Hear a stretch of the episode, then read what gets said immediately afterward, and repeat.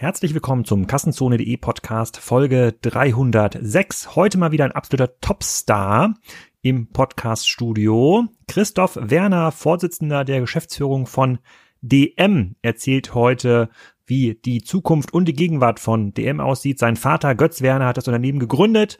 Mittlerweile leitet es Christoph, ähm, hat über 60.000 Mitarbeiter, um die er sich kümmern muss. Der Konzern macht 11 Milliarden Euro Umsatz, davon einen sehr kleinen Teil online und wir diskutieren darüber, ähm, wie groß der Online-Anteil in Zukunft sein könnte, was DM dafür tun muss und welche Strategien vielleicht ich nicht ganz so passend finde in der heutigen Zeit.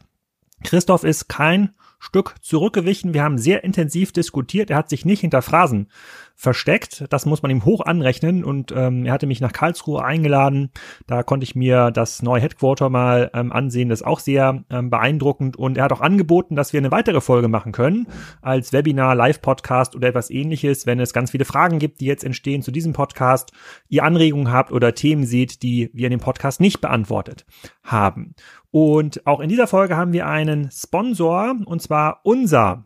Ähm, das ist unser heutiger Podcast-Sponsor, der perfekt zur Kassenzone passt. Das ist nämlich ein Payment-Partner für super flexible Lösungen im E-Commerce. Die bieten über 200 Bezahlarten von Apple Pay bis Visa an.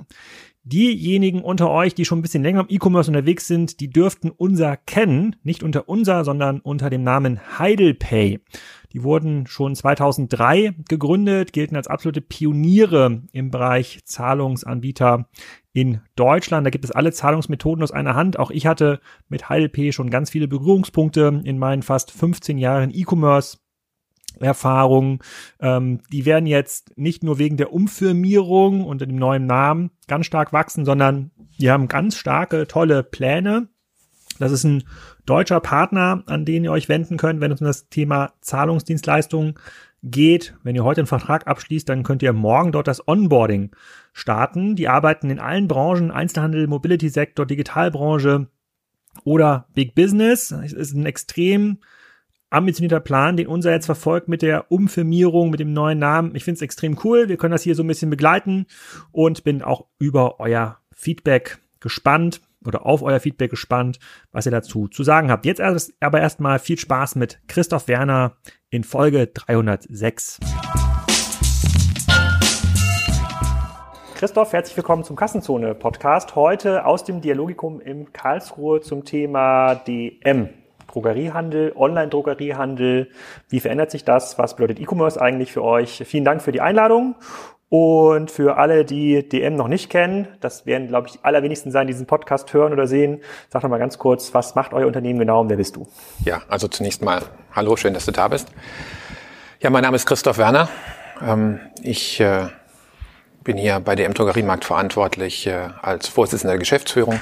Und DM Drogeriemarkt, äh, wir sind ein Drogerieunternehmen, welches in Deutschland seinen Ausgangspunkt genommen hat 2000, äh, 1973 Mittlerweile sind wir in 13 Ländern äh, präsent. Äh, wir verstehen uns als ein Händler von Drogeriewaren.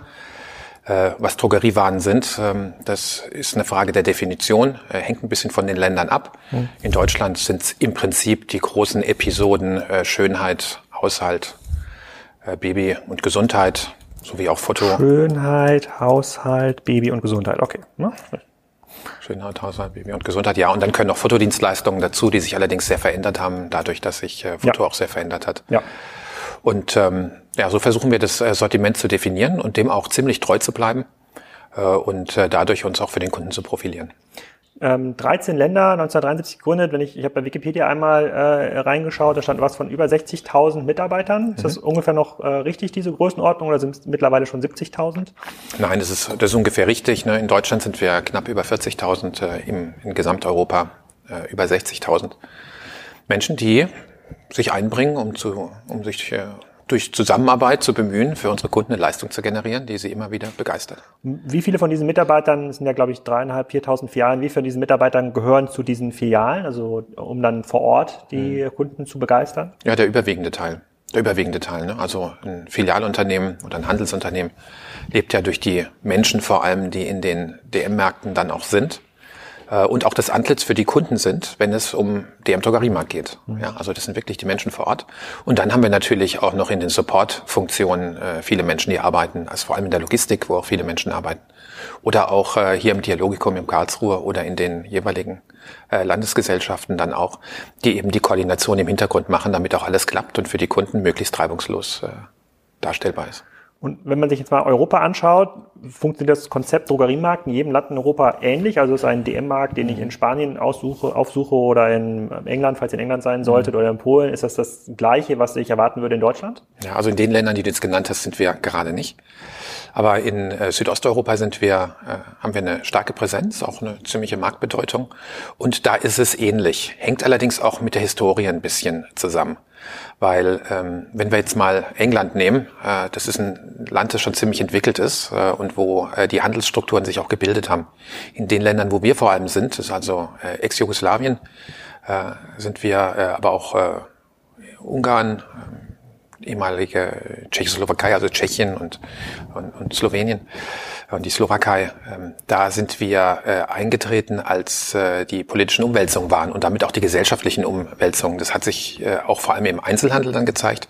Der Einzelhandel hat sich dann neu strukturiert. Also die Kanäle haben sich sozusagen mhm. etabliert. Und damit haben dann auch Drogeriemärkte sich dort etabliert. Mhm. Wenn wir mal äh, in den Westen schauen, also nach Frankreich beispielsweise, da gibt es das Format Drogeriemarkt so in dieser Form nicht. Äh, und auch wenn wir nach England schauen, ähm, so ein Boots äh, ist auch anders als, ein, als äh, die Drogeriemärkte, die man jetzt in Deutschland kennt. Wo kauft dann der Franzose seine Produkte rund um das Thema Schönheit, Haushalt, Baby und Gesundheit? Ja, der kauft vor allem in den, in den Hypermarchés, ne, also in den SB-Warenhäusern, wie man auf Deutsch sagen würde. Und er kauft auch äh, in, den, in den Supermärkten. Äh, da hat sich das einfach ganz anders entwickelt. Hm. Das, wenn wir das mal nochmal versuchen zu reflektieren auf die Struktur in Deutschland, ich weiß nicht, wie groß der Gesamtumsatz mit Drogerieartikeln ist in Deutschland. Wenn ich jetzt raten müsste, würde ich sagen, irgendwas um die 30 bis 50 Milliarden. Bin ich da weit weg von? Oder? Ja, so in dem, kommt darauf an, wie man sie definiert. Und wie verteilt sich ja. das äh, in der Struktur klassisch Drogeriemarkt, also so wie ihr ja. oder einen Rossmann oder wie früher Schlecker versus ja. LEH? Ja, also der größte Teil wird in den Drogeriemärkten auch tatsächlich gekauft in Deutschland. Deswegen haben Drogeriemärkte da eine große Bedeutung, haben auch eine größere Sortimentstiefe in diesen Sortimenten. Das sind ja Fachmärkte. Mhm. Und äh, es gibt aber natürlich auch Drogerieartikel in den, in den klassischen ähm, Supermärkten, äh, wobei sie dort eine untergeordnete Bedeutung haben, weil sich auch diese äh, Formate versuchen, durch andere Sortimente vor allem zu profilieren. Frische spielt da eine große Rolle. Mhm. Also Obst und Gemüse, ne? weiße Linie, rote Linie, grüne Linie.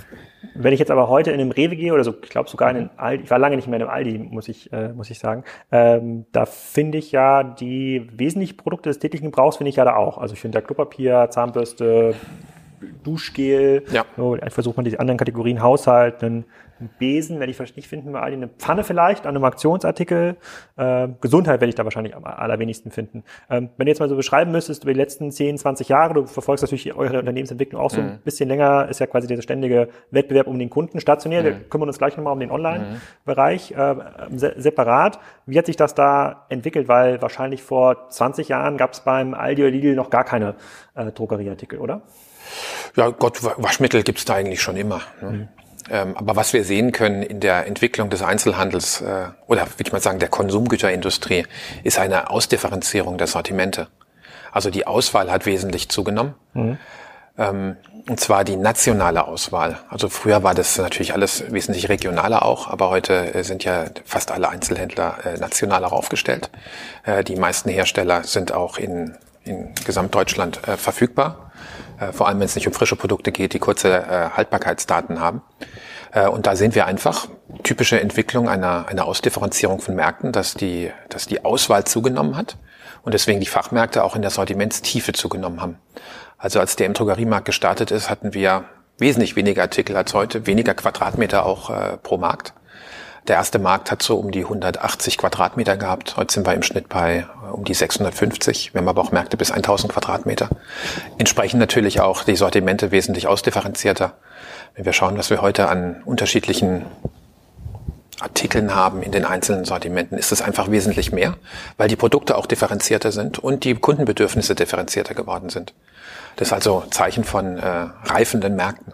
Wie, aber wie, über was wächst ihr denn? Wächst ihr dann über, eher über Fläche oder Sortimentstiefe oder Sortimentsbreite? Weil wenn ich heute in den normalen ja. Drogeriemarkt gehe, also genauso wie ich im LEH, im Rewe, sehe ich da ein Regal mit Zahnpasta und Duschgel, mhm. vereinfacht gesagt. Sehe ich natürlich auch in einem Drogeriemarkt mittlerweile auch mal ein Regal mit Snacks, oft Bioprodukte, habe ich den Eindruck, aber vielleicht das mag mhm. verfälscht sein, weil ich jetzt nicht so viele Drogerie, Drogerie, Drogeriemärkte von innen kenne. Da fällt sich das Sortiment ja an, zunehmend zu überschneiden, insbesondere wenn die Flächen wachsen. Versucht man ja äh, maximal den Warenkorb des Kunden auszuschöpfen. Gibt es da nicht so ein bisschen die Gefahr, dass man da der Supermarkt auch Drogeriemarkt wird und der Drogeriemarkt auch zunehmend äh, zum schnellen Supermarkt wird? Ja gut, das ist natürlich grundsätzlich die Frage. Ne? Äh, inwiefern gibt es Überschneidungen, inwiefern gibt es Profilierung? Also das ist ja auch schon eine Herausforderung, die ein Supermarkt hat im Hinblick auf SB Warenhaus. Ne? Also ähm, das sind immer, immer Schwerpunkte, die dann gebildet werden. Äh, eine Frage ist, wie das Selbstverständnis ist. Ich kann sagen, für den Drogeriemarkt, wir sehen uns als Drogeriemarkt. Und wir stellen uns immer die Frage, bei allen Artikeln, die wir listen könnten, und da gibt's ja ein schier, schier unendliches Angebot auch an Artikeln, mhm. ähm, passt es zu unserem drogistischen Profil. Und das drogistische Profil, das definieren wir eben über die Episoden, über die wir gerade schon gesprochen haben. Und dann, wenn es um äh, Gesundheit geht, soll es einen Anspruch haben, dass es die Gesundheit fördert.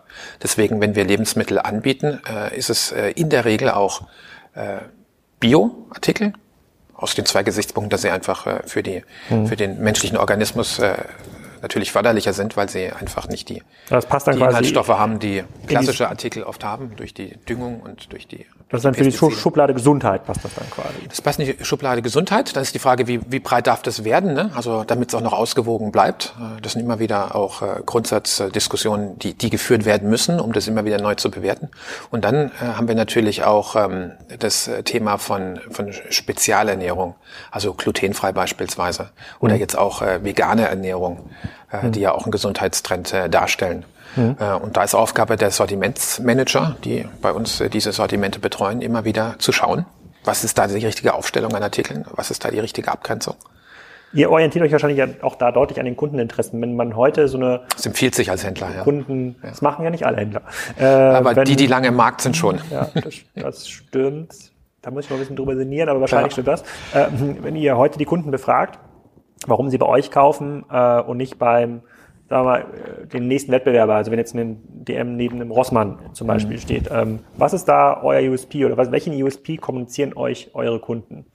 Ist es Gewohnheit? Ist es Lage, also Transportkosten am Ende des Tages? Der DM ja. ist irgendwie näher als der Rossmann. Ist es Preis? Ja, es ist, es letzten Endes ist es der Mix. Ne? Also ähm, und äh, es ist die Marke, für die für die wir stehen. Mhm. Äh, und, und eine Marke, ich meine, das, das, das weißt du, ne, ist, äh, ist äh, ein Konglomerat von vielen einzelnen Aspekten, die letzten Endes für mhm. den Kunden stimmig zusammenkommen, so dass er sich sagt, äh, wenn ich den Namen DM höre, ne, dann kommt mir ein bestimmtes Bild oder wenn ich an die Artikel denke, die in einem Drogeriemarkt verkauft werden, dann denke ich an DM. Mhm. Also das ist äh, typische Markenbildung. Und das ist die Frage, was sind die unterschiedlichen Dimensionen, die so eine Marke hat. Äh, unser Claim ist ja seit den 90er Jahren, äh, kennst du ihn? Claim von DM Drogeriemarkt? Also nicht ungestützt. Gestützt, wenn du jetzt sagst, bestimmt. Okay. Wann warst du das letzte Mal in einem DM?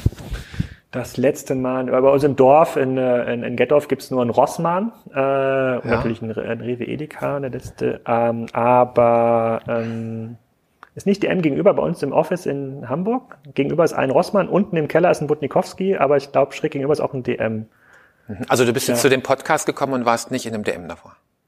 Nee, ich möchte mich natürlich nicht beeinflussen lassen äh, äh, da, okay. dadurch. Aber ähm, nee, also ich, ich guck, ich, ich war natürlich, ich habe natürlich geschaut, was er ein bisschen online macht oder ja. ich komme natürlich aus der Online-Perspektive und schaue, was ja. andere anbieten. Da kommen wir gleich noch ja. dazu äh, zu sprechen.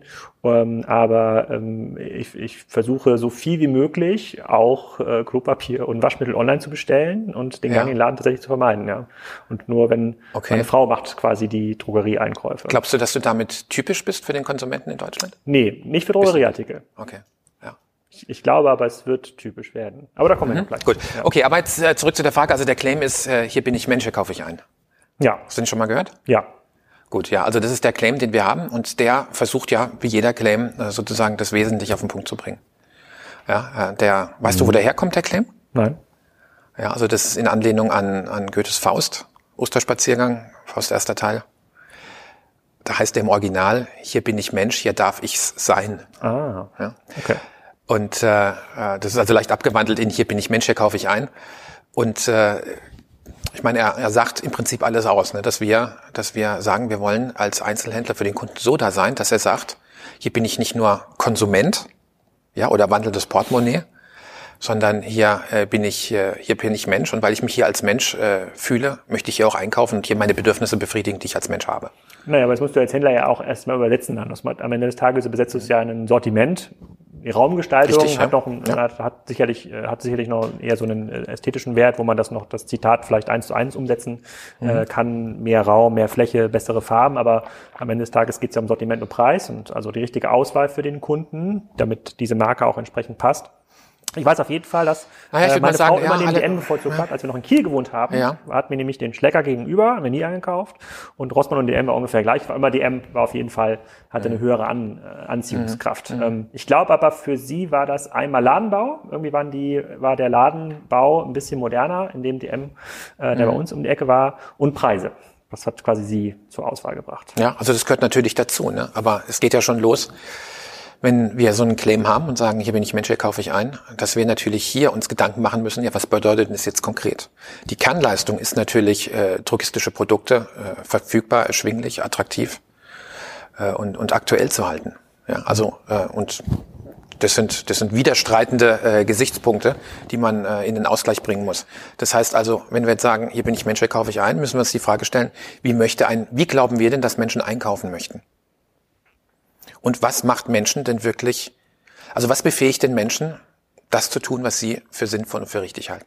Da kann man jetzt lange Diskussionen drüber führen. Ja. Aber ein Gesichtspunkt für uns, und das, äh, da wird es dann auch sehr konkret, ist, dass wir sagen, wir wollen, dass Menschen, weil Menschen Freiheitswesen sind, zumindest in ihrer Veranlagung und in ihrem Potenzial, dass sie diese Freiheit auch leben können. Und das bedeutet, dass sie freie Entscheidungen treffen können.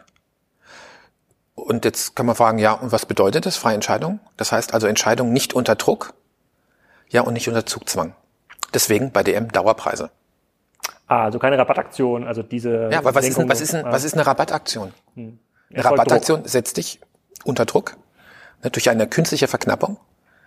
Und äh, deswegen machen wir das ganz bewusst nicht. Dauerpreise sind eingeführt worden bei uns, wirklich, weil wir uns äh, klar gemacht haben, dass wenn hm. wir diesem Anspruch gerecht werden wollen, dann muss es natürlich auch erkennbar sein in der Art und Weise, wie wir unsere Leistung generieren. Wenn du und deswegen ja, Dauerpreise. Wenn du mich ja als würde ich sagen, als Vertreter so der äh, E-Commerce, Online-Generation fragen würdest, was für mich, bin ich Mensch, hier kaufe ich ein, ich möchte die Freiheit haben zu entscheiden, bedeutet, das würde für mich bedeuten, ich muss nicht in den Laden gehen. Ich kann das einfach mir zusammenklicken, auf eine Wiederbestellliste ja. legen ähm, in der App und dann wird mir das gebracht ob das jetzt vom DM-Fahrer gebracht wird im DM-Mobil oder äh, zusammen mit der Rewe Online-Bestellung oder vielleicht auf dem Picknick- oder Flaschenpostlaster. Mhm. Äh, die waren auch gerade im Podcast und haben darüber äh, geredet, dass sie jetzt ja auch eher Sortiment Richtung LEH erweitern ja. und Drogerieprodukte. Das wäre mir eigentlich egal, wenn du, ähm, wenn du das für dich interpretierst, dieses äh, ähm, hier bin ich Mensch, hier kaufe ich ein, ähm, welche Rolle spielt da dieser Distanzhandel, also dieses, diese Freiheit zu entscheiden, ich kaufe vom Sofa ein, anstatt in den Laden zu gehen? Ja, das gehört selbstverständlich dazu. Ne? Deswegen sind wir vor jetzt fünf Jahren auch in den äh, Online-Handel gestartet. Mhm. Webseite hat man natürlich davor schon, aber dass man auch tatsächlich bestellen kann und entwickeln das auch konsequent weiter. Weil die Kundenbedürfnisse verändern sich. Ähm, vor fünf Jahren sah das noch anders aus, vor zehn Jahren auch. Und das wissen wir, was die Möglichkeiten war, die der Mensch da schon hatte. Mittlerweile sind mobile Endgeräte äh, weit verbreitet äh, die Möglichkeit, Zugang zu haben äh, in, mit, mit, mit, schn mit schnellen Zugängen auch, ist mittlerweile auch anders, als es damals war. Und deswegen ist es für uns als Händler selbstverständlich, doch immer wieder zu hinterfragen, wie, unsere, wie unser Leistungsangebot aussehen muss, damit es weiterhin aktuell und attraktiv für unsere Kunden bleibt. Aber wenn ich eure Zahlen oder das, was man so anekdotisch auch liest, richtig interpretiere, ist ja der, ist ja der Online-Anteil in eurem Handelsgeschäft ja unter fünf Prozent. Also es hat noch keine, mhm. ist jetzt nicht so, dass hier in diesem Gebäude mehrere Etagen darüber nachdenken, wie sieht das neue Feature für die DM-App aus, richtig? Oh, das würde ich so nicht sagen, ne? Aber hier, in dem, hier in Dialogikum, wie, wie viele Leute arbeiten hier? Ja, in gewisser, also hier normalerweise äh, 1800 Menschen. Wenn wir jetzt nicht Corona hätten, wäre es hier auch wesentlich betriebsamer. Im Moment sind halt viele Menschen. Und von äh, diesen 1800, wie ja. viel machen sich hauptberuflich darüber Gedanken, wie die äh, digitale Experience aussieht zu euren Produkten? Ja, ich, ich würde die Frage gerne anders, anders aufzäumen. Wir müssen vom Kunden ausdenken. Hm? Ja. Und den Kunden gibt es nicht. Ne? Die Kunden sind sehr vielfältig. Und äh, wir müssen vom Kunden aus denken und uns dann fragen, wie möchte der Kunde derzeit und auch künftig gerne an seine Pro Drogerieprodukte kommen, die er für, sie, für sein Leben braucht.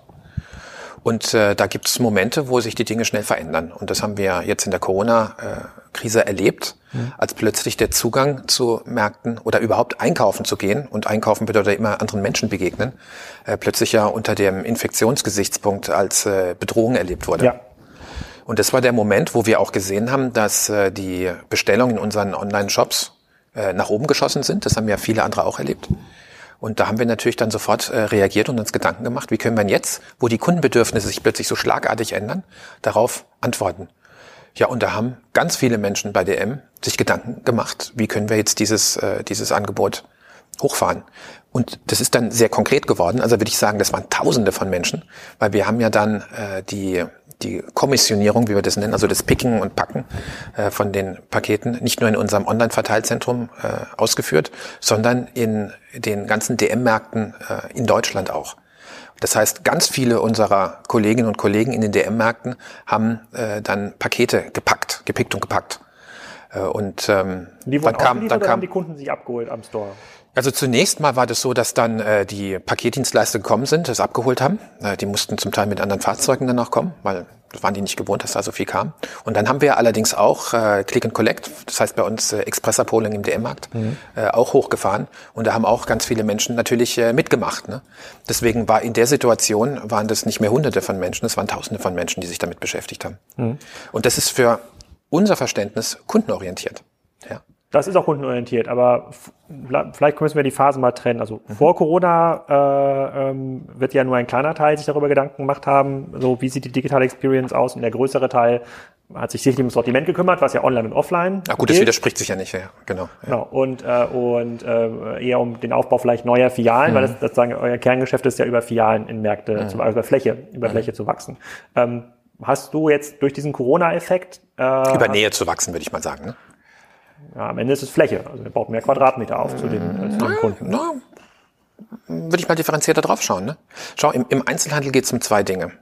Also wenn, wenn, wenn wir unser Geschäft weiterentwickeln wollen.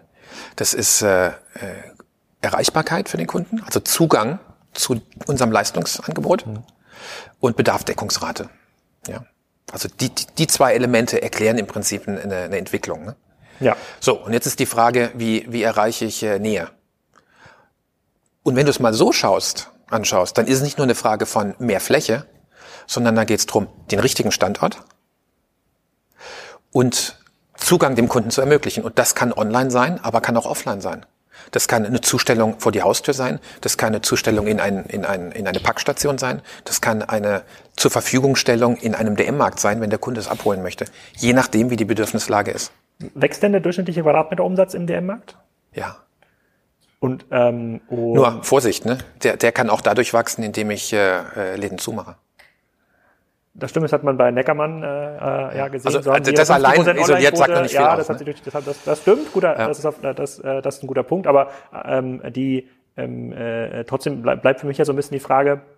Äh, vielleicht bleib mal ganz kurz bei dem bei dem bei dem Corona-Thema. Mhm. Ähm, wie haben denn die Leute oder die Kunden so schnell davon, äh, also wie, wie konnten die denn so schnell switchen? Habt ihr so viele Informationen über den Kunden, dass ihr denen das per E-Mail senden konntet? Also konntet ihr über die oder über die DM-Kundenkarte die per SMS äh, erreichen und sagen, okay, du musst jetzt nicht in den Laden kommen, wir schicken jetzt auch nach Hause und nur so kann man die Bestellung dann entsprechend noch anfeuern oder haben die es von alleine gemacht?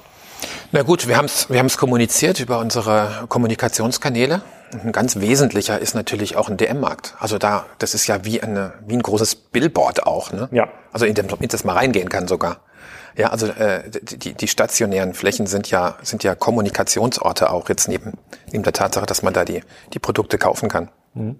Äh, und äh, wir haben ja äh, am Tag um die zwei Millionen Kunden, die auch zu uns kommen. Ja, und die kommen ja nicht jeden Tag. Das heißt, also das, das addiert sich dann auf. Okay. Deswegen haben wir da, haben wir da einen Touchpoint, wo Kunden auch tatsächlich wahrnehmen können, äh, was geschieht. Da kommt es darauf an, dass es gelingt, auch zu kommunizieren an den entsprechenden Orten in einer, in einem DM-Markt und dass äh, natürlich auch unsere Kolleginnen und Kollegen auch äh, auskunftsfähig sind. Das heißt auch, es inhaltlich verstanden haben und auch dem Kunden ähm, äh, kommunizieren können. Und jetzt, weil du von Digitalisierung beziehungsweise online gesprochen hast, ist die Frage halt, äh, Alexander, wo, wo, ziehst du die Grenze? Ne? Also was gehört dazu, was gehört da nicht dazu?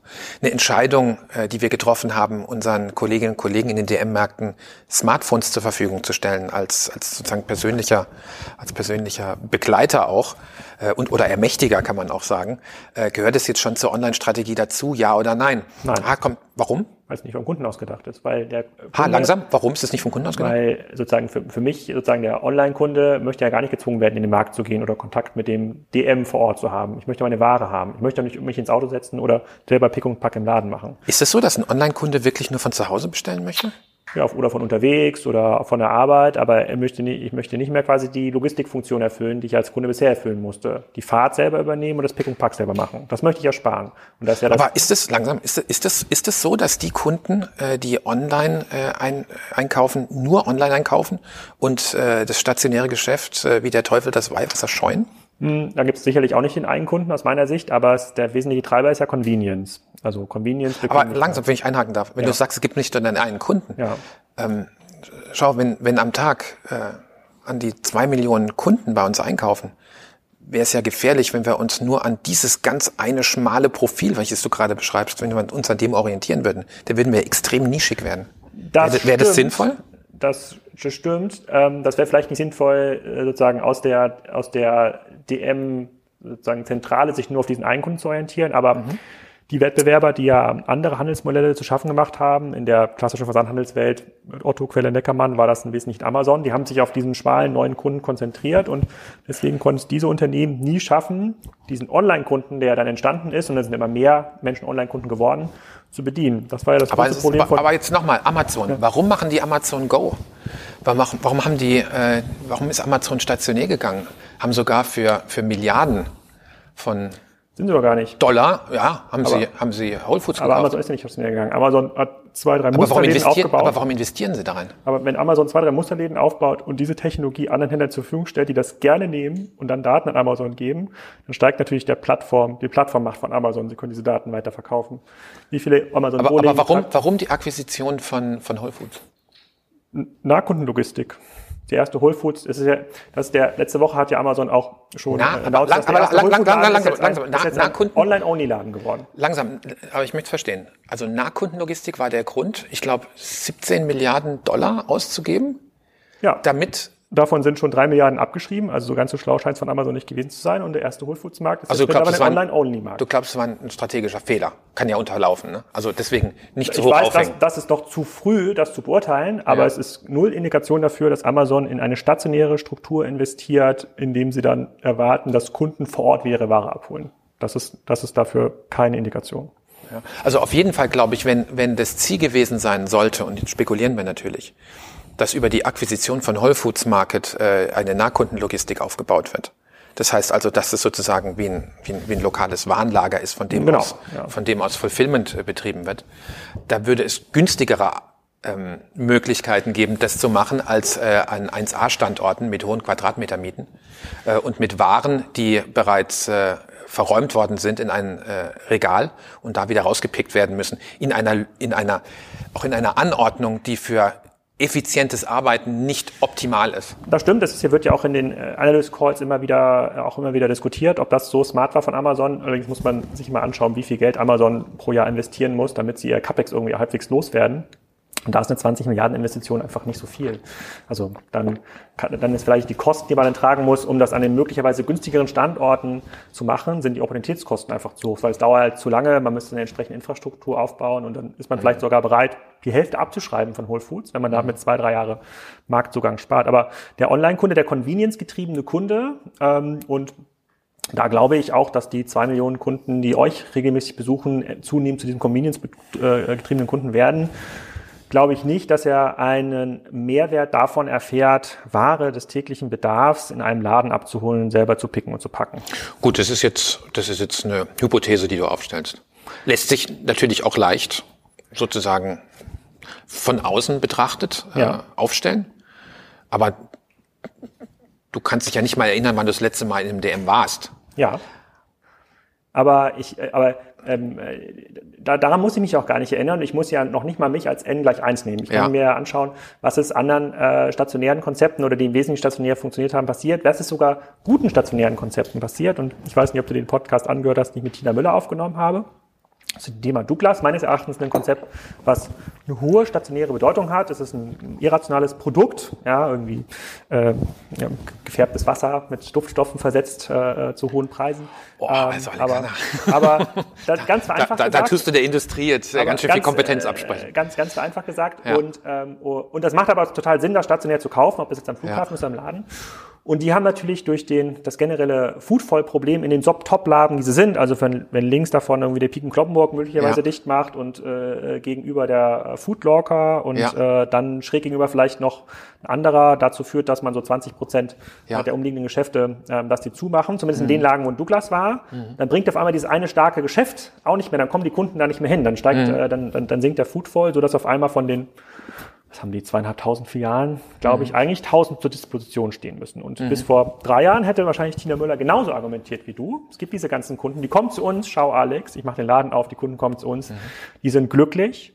Und jetzt ist ein Großteil der, äh, ähm, der Kunden entweder in dem Douglas Online Store oder kauft das teilweise bei Amazon oder bei Flaconi oder bei anderen Wettbewerbern, die dann in den Direktvertrieb einsteigen. Deswegen glaube ich schon, dass es eine klare Tendenz dazu gibt, dass der convenience-getriebene Kunde ortsunabhängig einkaufen will. Das ist in der Regel auf digitalen Interfaces, ähm, insbesondere für Sortimente, die, einen, äh, äh, die keinen hohen emotionalen Faktor haben. Jetzt möchte ich jetzt der Zahnpasta nicht zu nahe treten oder der Zahnbürste oder dem, äh, oder dem Duschgel, aber Ja. ich glaube, es ist jetzt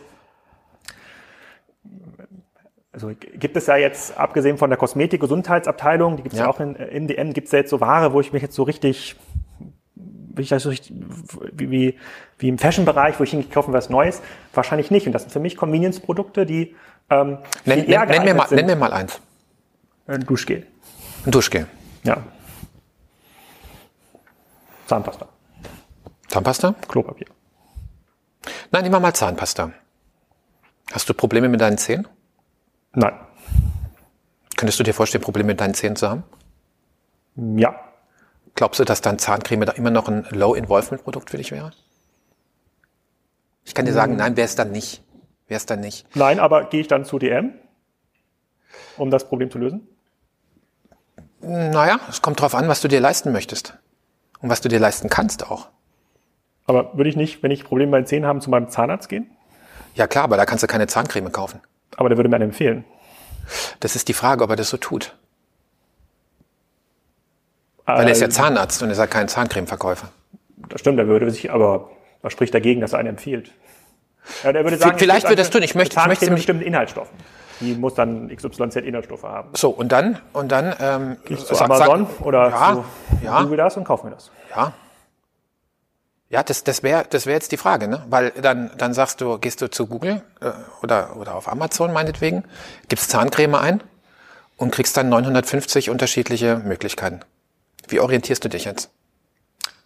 Best Mach das doch mal. Geh, geh doch mal, geh doch mal, geh doch mal auf Amazon Ja. und äh, und äh, überleg dir, du hast jetzt ein äh, ganz bestimmtes äh, Problem und dann schaust du mal, wie du wie du in der Fülle an unterschiedlichen. Ist, Ka- ist Karies, zählt das als Problem in deiner Definition? Oder ist das zu, Ja, zu heute heute einfach? nicht heute nicht mehr heute nicht mehr so sehr, ne? Aber gerade sensitive Zähne beispielsweise, ne? Und dann und dann ist halt dann ist halt die Frage, was gibt's noch oder oder nimm mal sowas jetzt wie Halitosis, Also, ne? Das wenn ist ich, jetzt wenn kein ich Zahnproblem, Ka aber Karies Zahnpasta eingebe, dann kriege ich das als Suchergebnis. genau. So und wie, willst du dich jetzt wie willst du dich jetzt orientieren da drin? Anzahl Bewertung, Anzahl Sterne. Anzahl Bewertung, du weißt doch gar nicht, wer das bewertet hat, ob die die gleichen Probleme haben wie du. Das stimmt, aber äh, ähm, Also du, du kennst ja nicht sozusagen die Kriterien, nach denen bewertet wurden. Das stimmt, aber in diesem Falle bei der Zahnpasta, sozusagen, entweder gibt mir der Zahnarzt Guidance Mhm. und sagt, es muss ein bestimmter Inhaltsstoff drin sein, oder vielleicht sagt er auch Elmex, so als. Äh, aber, aber jetzt stell dir mal vor, du möchtest nicht zum Zahnarzt gehen, sondern möchtest äh, selbst, äh, also Selbstmedikation betreiben. dann ich zu Google. Da gehst du zu Google. Klar, und, warum und soll was ich in den machst stationären Laden gehen? Wer kann mir denn bei DM oder Rossmann oder Butni helfen? Zum Beispiel die ausgebildeten Drogisten bei im Drogeriemarkt. Die meistens vorne an der Kasse sitzen? Tun sie das? Ja. In den Drogeriemärkten, in denen ich bin. Aber du warst, du warst ja schon lange nicht mehr in einem Drogeriemarkt. Also in, einem DM. in einem DM-Drogeriemarkt. Aber das liegt nicht daran, aber, dass aber nicht, schau, äh, schau, schau, Alexander, das ist jetzt genau der Punkt. Ne? Ähm, ich würde wenn, wenn, wenn, wir, wenn wir jetzt sagen, wir, wir denken, wir, wir erleben, dass Kunden dieses Bedürfnis haben, dann haben, dann bemühen wir uns in der, in der Aus-, Fort- und Weiterbildung und Ausbildung von Menschen, die bei dem Drogeriemarkt arbeiten, darum, dass sie Sortimentskompetenz haben. Also, dass sie eben nicht Einzelhandelskaufleute werden, sondern dass sie eine Drogistenausbildung machen können, damit sie genau diese Beratung äh, leisten können und Kunden wissen das zu schätzen, dass sie bei DM diese Beratungsleistung bekommen können. Das zahlt nebenbei bemerkt auch auf die Marke ein. DM als kompetenter Drogeriemarkt. Und dieser Drogerist und, und, weiß und, nicht nur über Zähne Bescheid, sondern auch über Hautprobleme und andere ja, Sachen im Gesundheitsbereich? Ja, beispielsweise Haare färben ist jetzt für dich wahrscheinlich weniger ein Thema, ne? aber für viele Frauen. Noch nicht das, zumindest, ja, vielleicht kommt das noch. Vielleicht kommt das noch, ja genau. Vielleicht ein aber da würdest ja. du da auch eine Beratung bekommen können. Also Haarfärben ist nicht gleich Haarfärben. Daran glaube ich aber nicht und da glaube ich, bin ich auch nicht N und N gleich eins, weil natürlich meine Erfahrung im stationären Handel ist und das äh, es war auch der Pitch von Mediamarkt, dass es eine gewisse Beratungskompetenz gibt in diesen Produktgruppen. Mhm. Da ist die Fläche viel größer, die haben meistens sogar nicht nur zwei Leute, die auf der Fläche sind und beraten, sondern für jedes Department ein, für HiFi ein, für Fernseher, für, ja. I don't know, Haushaltswaren. So, was ja. ist das Kundenerlebnis, was ich gelernt habe in den letzten zehn Jahren, sei es Mediamarkt oder Piken Kloppenburg? Hm, das hier ist nicht meine Abteilung, fragen Sie mal da drüben. Ja. Oh, das Produkt haben wir jetzt nicht da, könnte ich Ihnen aber bestellen. Ja. Ähm, nee, oh, das haben wir heute, das, das haben wir gerade gar nicht. Äh, das ja. haben, ich könnte aber bei einem anderen Markt anrufen. Also es ist mhm. gemessen an meiner Online-Experience, also alles ist sofort zugänglich. Ich kann mit den, unabhängig jetzt davon, ob die Bewertungen jetzt richtig sind und ob das die richtigen ja. Leute bewertet haben, sofort da. Es wird mir sofort erfüllt. Die Ware ist fast immer sofort lieferbar. Der Preis ist fast immer führend. Das habe ich in stationären Handel in den letzten ja, gut, bei, zehn Jahren bei Elek erlebt. Bei Elektronikartikeln mag das sein und bei Fashion mag das auch sein. Äh, hast du mal die Drogerieartikel verglichen, online und stationär? Zwischen euch und Amazon? Zum Beispiel? Nein. Mach das mal. Was würde ich dann lernen? Was würdest du erwarten? Also durch die Bestpreis oder durch die Preisgarantie erwarte ich zumindest, dass es bei euch äh, nicht teurer ist als online, sei es jetzt Amazon oder ein anderer ja. Drogeriemarkt. Ähm, ähm, ich würde mir eine bessere Gruppierung erwarten, weil das ist ja das Problem großer Marktplätze, dass man ja. eben nicht diese Facettierung schaffen kann. Mhm. Also wie du gerade sagst, ist natürlich, wenn der gleiche Filter für Zahnbürsten ähm, äh, genauso gilt wie für Haartrockner bei Amazon ist extrem äh, unbefriedigend für Menschen. Deswegen machen ja Spezialisten auch Sinn. Da kommen wir ja gleich nochmal zu zur Online-Strategie. Das will ich ja überhaupt nicht absprechen, dass das für euch nicht geht. Ähm, aber ansonsten hätte ich, äh, ich würde äh, wahrscheinlich bei einem ähm, Generalist, bei einem großen Marktplatz wahrscheinlich sogar mehr Auswahl erwarten. Ob ich das, ob das zutrifft, weiß ich aber nicht. Aber jetzt nochmal preislich. Preislich würde ich erwarten, dass ihr zumindest nicht teurer seid. Mhm. Mhm. Ja, also liegst, liegst du richtig, ne? Ähm, was äh, bei Drogerieartikeln eben anders ist, wie jetzt äh, in den Kategorien, die du gerade angesprochen hast, wie, wie Unterhaltungselektronik mhm. oder auch Fashion, ist, dass ja die Roherträge, die Stückroherträge ganz anders sind. Oh, ich habe noch ein Argument vergessen. Ja, damit. Ich würde von euch natürlich zu jeder Produktgruppe ganz viele Eigenmarken erwarten. Zu denen hätte ich auch ein hohes Vertrauen, weil da gehe ich quasi mit deiner Argumentation und die, die auch Raoul Rossmann in den Medien immer wieder äh, teilt, da, da gehe ich mit. Äh, da erwarte ich quasi von euch eine deutlich höhere Qualität äh, und eine äh, und Wahrheit, was die Ware angeht, als bei ja. einem Marktplatz wie Amazon. Ja, also ist natürlich äh, ist natürlich klug, äh, die Eigenmarken ähm, in einer, in einer Top-Qualität anzubieten, weil die ja unmittelbar auch auf die Markenwahrnehmung des Händlers genau. einzahlen. Ne? Ja. Deswegen da, da darf es keine Kompromisse geben. Und so, so werden auch die DM-Eigenmarken geführt. Wie, wie wichtig sind Eigenmarken für euch im Handelsgeschäft? Oder wie hat sich das auch verändert? War, war vor, als ihr ja angefangen habt, 1973, hatte wahrscheinlich noch gar keine Eigenmarken gehabt, aber alles ja, richtig, ja. ja. Herrn Endex ja. oder was immer damals die Zahnpasta ja. der, äh, der Wahl war. Äh, äh, heute würde ich, wenn ich, also ich habe das im Vorgespräch auch gesagt, wenn ich jetzt heute Händler wäre und mir so angucke, wie verändert sich die Handelslandschaft, würde ich ja versuchen, eigentlich so viel Marken wie möglich auszulisten, nur noch differenzierende Marken, also Warum, Ahnung, warum, wird, warum würdest du das machen, so viel Marken weil, wirklich auszulisten? Ähm, weil, weil ich natürlich dazu tendiere zu glauben, dass auch euer Geschäft zu einem großen Teil Richtung Online äh, ähm, ähm kippt, dass man eben nicht mehr diese Transportkosten äh, ähm, ähm, Grenze hat, dann bin ich auch bereit, zu euch zu gehen und dann die mhm. Zahnpasta von äh, ähm, Elmex zu kaufen, egal ob die jetzt fünf Cent teurer oder billiger ist als bei Amazon oder bei Rossmann, weil ich da sowieso gerade alles kaufe. Wenn ich es aber online bestellen kann, dann erwarte ich natürlich, dass ich A, immer den besten, äh, den besten Preis bekomme und als Händler kann ich den besten Preis eigentlich nur garantieren, wenn ich entweder eine Exklusivitätsvereinbarung habe oder halt komplett die Marke ohne, also im, im, im Falle der Eigenmarken. Ist, ja. äh, und damit bei den erfolgreicheren Händlern, sei es in Zalando oder About You, fallen die Fremdmarkenanteile immer mehr, weil das einfach viel mehr Freiheitsgrade gibt in den, in den Handelsmodellen. Ja. Es macht keinen ja. Sinn für Dritte, äh, das Geschäft aufzubauen, während Dritte Marken auch versuchen, den direkten Zugang zum Kunden äh, zu bekommen. Mhm. Also schau, schau, Alexander, es gibt, es gibt halt zwei Möglichkeiten, ne? so, ein, so, ein, so ein Geschäft zu betreiben und auch einen Markt zu entwickeln. Ne? Sie können, du kannst entweder versuchen, äh, Kunden sozusagen abspenstig zu machen und zu dir zu ziehen, oder du kannst versuchen, einen Markt zu entwickeln. Und ähm, Markenartikel einfach auszulisten aus den Gründen, die du gerade gesagt hast, die, die natürlich unter gewissen Aspekten äh, nachvollziehbar sind würde doch bedeuten, die ganze Expertise, die jetzt von Markenartikelherstellern äh, in die Produktentwicklung einfließen, äh, nicht, nicht zu nutzen, einfach zur Seite zu schieben äh, und damit die Möglichkeit, einen Markt auch zu entwickeln, in dem Innovationen äh, dem Kunden angeboten werden, äh, außer Acht zu lassen. Halten wir nicht für sinnvoll. Unser Verständnis als Händler ist zu sagen, wir müssen schauen, was der Kunde möchte. Und dann müssen wir uns bemühen, diese Bedürfnisse des Kunden möglichst exzellent zu befriedigen. Und wenn Kunden Markenartikel kaufen möchten, dann wäre es nicht klug, ihn, also als unsere Mission zu sehen, ihn davon zu überzeugen, diese Markenartikel nicht mehr zu kaufen und stattdessen was anderes zu kaufen, was wir für richtig halten. Apropos Kundeninteresse, hier noch ein kleiner Hinweis auf den Podcast. Das Facebook-Update findet ihr auf fb.me slash das Facebook Update gibt es jede Woche eine neue Episode. Das ist ein deutschsprachiger Podcast, der von Facebook-Mitarbeitern persönlich gehostet wird. Kriegt ihr also ungefilterte Informationen aus erster Hand rund um Facebook, Instagram, WhatsApp und Messenger. Da war ich selber schon zu Gast in Ausgabe Nummer 19. Das war eine besonders gute und erfolgreiche Folge, habe ich gehört, in diesem Podcast. Ähm, da ist am 2. Oktober zu Gast gewesen der Chris Kastenholz, CEO von Pulse Advertising.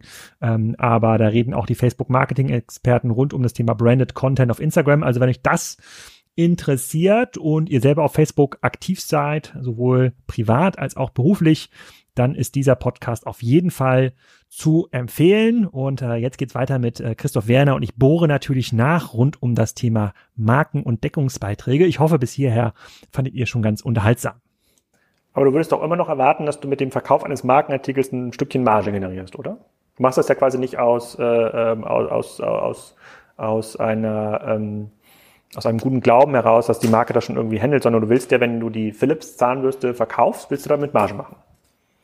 Also ich würde es mal anders, anders sagen. Es ist Voraussetzung, dass ich damit Marge mache, sonst kann ich mein Geschäft nicht betreiben. Genau. Und wenn man das mal umdreht, dann wird man ja sehen, dass äh, je stärker sich diese, äh, äh diese Sortimente, und das hat ja. man ja bereit, im Fashion-Bereich sieht man das zum großen Teil schon, je stärker sich ja. das online verschiebt, desto eher sind Händler bereit, und auch die, äh, sicherlich auch ein Amazon und, ähm, ähm und, ähm, und vielleicht auch mal ein Alibaba, das spielt jetzt vielleicht im Drogeriesegment für Endkunden noch keine Rolle in Deutschland, ähm, in den Preiswettbewerb zu gehen und drücken quasi damit die Marge auf Null. Und damit hat natürlich ein Händler, der zunehmend auch sein Geschäft online verschiebt, und vielleicht, wir kommen gleich in zwei, drei Sätzen auch mhm. endlich zu dem Online-Teil, hat natürlich ein Problem, äh, diese Ware ähm, überhaupt mit einem Deckungsbeitrag äh, ähm, über Null an den Endkunden zu bringen. Und damit muss man sie auslisten. Also nochmal, dein, deine Hypothese ist, dass Hersteller ein Interesse daran haben, die Marge auf Null zu drücken? Nee, Hersteller haben nicht das Interesse daran, ja. aber, ähm, aber äh, Händler stehen online äh, ja, in einer sehr hohen Tra Preistransparenz. Also es lässt sich ja sehr einfach vergleichen, wer was zu welchem Preis hat. Und ähm, da sind insbesondere diese, äh, diese ah, langsam. Ist, ist das so? Ja, klar. Es kommt es darauf an, was du als Leistung äh, nimmst. Wenn du natürlich nur sagst, den Preis, aber vielleicht hast du Versandkosten, äh, die noch dann dazukommen, oder du hast Mindestbestellwerte, die dazukommen, oder du hast äh, Lieferzeiten, die dazukommen, oder du hast gewisse Transportdienstleister, die nur, also ähm, also ja. Preis, Preis ist ja nur ein Aspekt. Also du musst ja äh, die Leistung noch dazu nehmen. Ja. Natürlich, wenn du nur Preise vergleichst, äh, dann kannst du, also sozusagen das singulär dir anschaust, dann kannst du natürlich sagen, ja, das ist äh, ein höherer Preis und das ist ein niedriger Preis. Aber eine Entscheidung eines Kunden ist ja nicht nur auf dem Preis basierend, sondern auf der Leistung, die er für diesen Preis bekommt. Das stimmt, aber die gleicht sich ja zunehmend an. Also ich bekomme ja zunehmend für relativ niedrige Warenkörbe schon Versandkostenfreiheit. Vielleicht noch nicht im Drogeriebereich, aber ich sehe es ja schon bei Flaschenpost, die ja. auch Getränke mit ordentlichen Markups äh, handeln oder ein Picknick, was Lebensmittel ähm, mhm. und Drogerieprodukte mittlerweile handelt, auch 25 Euro ist da der Mindestbestellwert, bekomme ich es irgendwie schon kostenlos und dann, äh, ähm, dann würde ich ja als, sagen wir mal, ich bin DM-Kunde und Picknick-Online-Kunde. So, mhm. und ich sage, okay, wo bestelle ich jetzt die, angenommen, es gibt jetzt die Philips Zahnbürste, bleiben wir mal dabei, weil die mhm. haben wir schon eingeführt in dem Podcast. Ähm, mhm. wo gibt's die für einen Euro billiger? Dann lege ich mir natürlich da einen Warenkorb, wo es die für einen Euro billiger gibt, wo es natürlich auch verfügbar ist, ist klar. Mhm. Äh, ähm, und da sind die Versandkosten schon inkludiert. Und damit läuft man eine permanente Preisspirale rein. Das führt ja. halt bei Händlern, die einen großen, einen großen Anteil an Sortiment hat, was schon in diesem Preiswettbewerb steht, äh, ähm, führt es dazu, dass der Eigenmarkenanteil äh, permanent erhöht werden muss, damit das Handelsgeschäft noch funktioniert. Ja, aber du, den Preiswettbewerb hast du auch im stationären Geschäft. Mach mal die Sonntagszeitung auf. Das stimmt, aber du hast im stationären Geschäft ja noch äh, die Transportkostengrenze, weil ich ja, ich fahre ja zum Beispiel aus meinem Dorf, da gibt's nur, ja. ja leider nur den Rossmann, ich würde mir auch den DM wünschen, ja, das ja. ist jetzt ganz offen. Da gibt's ja. nur den Rossmann, äh, äh, fahre ich ja jetzt nicht äh, 20 Kilometer Eckernförde für einen Durchschnittswarenkorb von 30 Euro. Das macht ja gar keinen Sinn für mich. Ja gut, aber vielleicht musst du nach Eckernförde, um was anderes zu erledigen und dabei kannst du das auch noch gleich kaufen. Das wäre für mich aber Strafe, wenn ich nach Eckernförde müsste, um dort nur irgendwas zu kaufen. Für mich ein Einkaufsvorgang, ja, aber, zu dem ich irgendwo hinfahren ja, muss. Ja, aber Alexander, die, die, die Menschen sind ja nicht so, so singulär. Also es ist ja, also drehen wir nochmal ganz zurück. Ne? Also wir können aber den Faden noch gerne nochmal aufnehmen, wenn du möchtest. Ähm, Einkaufen ist für viele Menschen auch eine soziale Veranstaltung. Also warum gehen denn, warum ja. treffen sich denn Menschen zum Shoppen? Warum treffen sich Menschen zum Shop? Ich muss ja sagen, was soll das denn jetzt? Das wäre doch viel einfacher, das zu Hause äh, vom, von der Couch oder, oder, oder vom Schreibtisch aus zu machen. Ja? Ähm, nein, die, die, die Menschen treffen sich in der Stadt und, und, und bummeln durch die, durch die Straße. Was ist das für ein irrationales Verhalten unter dem Gesichtspunkt, den du vorhin warum, gesagt hast? Aber es ist nun mal eine Realität. Warum sind dann gerade so viele Innenstädte vor dem Aus? Warum sind viele, naja, also es gibt äh, Innenstädte, die haben keinen attraktiven Einzelhandelsbesatz mehr. Äh, wir haben, wir haben ein Phänomen, dass Mieten zum Teil sehr, sehr gestiegen sind und viele, viele Einzelhändler. Bitte? Geht es auch für Hamburg? Hamburg? Also, Han also Ham Hamburg, Hamburg steht nicht vor dem Aus, soweit ich weiß, als ich das letzte Mal da war. Also allein bei uns in der Spitalerstraße, beste Einkaufsstraße in Hamburg, ja. haben im letzten halben Jahr acht Geschäfte, acht Fensterscheiben aufgegeben. Ja klar, aber neue sind gekommen, oder? Nein. Sind das Leerstände in der Spitalerstraße? Teilweise ja. Acht Leerstände? Quasi, und wir sind ja im Gebäude, wo Esprit drin war vorher, über drei Etagen. Ja. Ähm, da hat Esprit keinen Nachmieter gefunden. Äh, da ist jetzt irgendeine Resterampe drin. An der besten Einkaufslage in Hamburg. Ja. Ja gut, das müssten wir jetzt mal mit dem, mit dem Eigentümer äh, Kontakt aufnehmen und fragen, was seine Strategie ist. Vielleicht, vielleicht ist er in Verhandlungen und hat äh, einen Überbrückungsmieter ähm, äh, drin. Habe ich schon müssen wir, jetzt, müssen, wir jetzt, müssen wir jetzt spekulieren. Ja. Ne? Schräg gegenüber ist Oliver, steht schon seit einem halben Jahr, ja. Beste Lage. Ja, aber auch da wissen wir nicht. Vielleicht wird verhandelt und vielleicht wartet der Vermieter ganz bewusst, ähm, äh, um eine bessere Mietzins zu erzielen. Wenn der das dann, kann sein. Also, das wissen wir nicht. Aber also an, an, dem, an dem Phänomen ist, können wir noch nicht. Das, können wir noch Hamburg nicht, ist, das wird in Karlsruhe nicht anders sein. Äh, ich kenne die Einkaufslage in Karlsruhe nicht, aber ich würde mit dir wetten, wenn ich hier durch die Innenstadt gehe, dass wir schon einen deutlich höheren Leerstand haben als vor zwei, drei Jahren. Und wenn ich da den, wenn ich da die Nutzer der Läden frage, werden mir wahrscheinlich über 50 Prozent sagen, sie haben nicht vor, den Mietvertrag zu verlängern. Warum ist das denn so, wenn Leute sich gerne in der Innenstadt treffen und shoppen? Ja, also ähm, das hängt jetzt nicht damit zusammen, sondern ist die Frage, können die ähm, Einzelhandelskonzepte noch äh, profitabel betrieben werden? Und, und da hast du mehrere Gesichtspunkte, die eine Rolle spielen. Also beispielsweise, wie ist denn die Möglichkeit, Großeinkäufe zu machen? Äh, wenn der Individualverkehr zunehmend eingedämmt wird und man mit ÖPNV äh, unterwegs ist und jetzt in ÖPNV auch mit äh, Mund-Nasenschutz aufgrund der, der Corona-Schutzmaßnahmen unterwegs ist und deswegen nicht mehr so attraktiv ist, okay, möchte man dann noch in die Innenstädte gehen? Klammern wir mal Frage. Corona aus, aber auch ohne Corona. Ja, ist aber, ist Hat aber, sich die Parksituation verschlechtert in Karlsruhe in den letzten fünf Jahren? Ja, absolut. Ja? Ja, absolut. Die Weil, Parkhäuser sind wesentlich teurer geworden. Mhm. Äh, die äh, Parkhäuser sind auch zunehmend zu klein eigentlich äh, von den, von den Parkflächen her, weil die Stimmt, Fahrzeuge größer geworden ja. sind. Die sogenannte Brötchentaste wird zunehmend abgeschafft. Die Brötchentaste ist äh, an, den, an den Parkautomaten äh, am Straßenrand, dass man die ersten 15 Minuten oder 30 so. Minuten mhm. äh, ja nichts bezahlen muss und trotzdem den Parkschein bekommt. Äh, das wird zunehmend abgeschafft. Also das, das äh, reduziert die Möglichkeiten, größere Einkäufe zu tätigen, weil ich alles tragen muss oder auf meinem Fahrrad transportieren muss. Und wo findet dann dieser soziale Austausch, den du gerade beschrieben hast, als einen der Treiber des stationären Handels, wo findet der dann statt, wenn die Leute nicht mehr in die Stadt fahren? Naja, also ähm, der, der Einzelhandel wird, wird darauf reagieren ne, und geht dann halt in die Fachmarktzentren. Und da findet dann Bummel so in dieser Art und Weise nicht mehr statt. Es wird in, aber Einkaufszentren beispielsweise äh, gibt es ja weiterhin, auch wenn die Corona-bedingt im Moment äh, Frequenzschwierigkeiten haben. Mhm. Aber mal Corona außen vor. Äh, in Einkaufszentren, da treffen sich äh, auch noch viele junge Leute. Ja, ja, fair enough. Ähm, also äh, ähm, ECE heißt ja, glaube ich, die, äh, die Gruppe von äh, der Otto-Familie, glaube mhm. ich, ähm, hat, äh, hat ja auch gesagt, dass sie sich so seitwärts bewegen. Ähm, also während die Innenstadt ein bisschen leerer wird, kommen zumindest die verbleibenden Gäste der Innenstadt dann ins, äh, ins Einkaufszentrum. Haben übrigens meistens äh, Parkhäuser angeschlossen.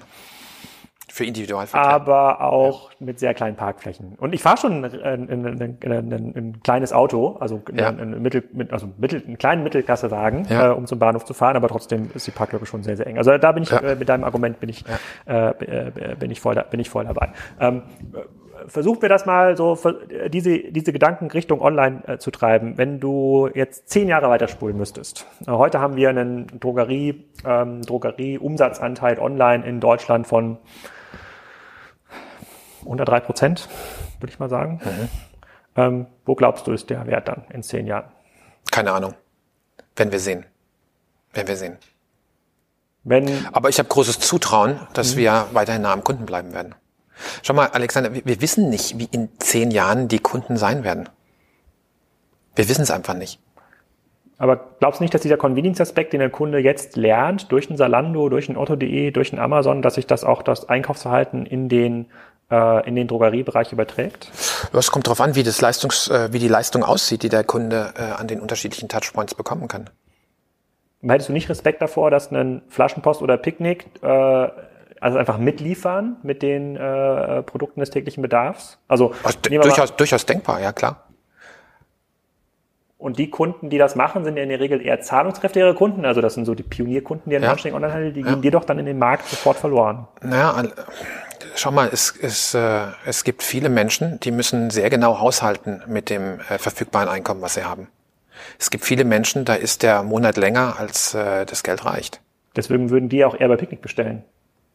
Würden Sie das? Ja, weil Sie eben nicht zum Markt fahren müssen, diese Kosten haben und Picknick mir garantiert, dass Sie Ihre Preise matchen mit Edeka, Lidl, Aldi und Rewe jede Woche immer den besten Preis anbieten, den die auch anbieten.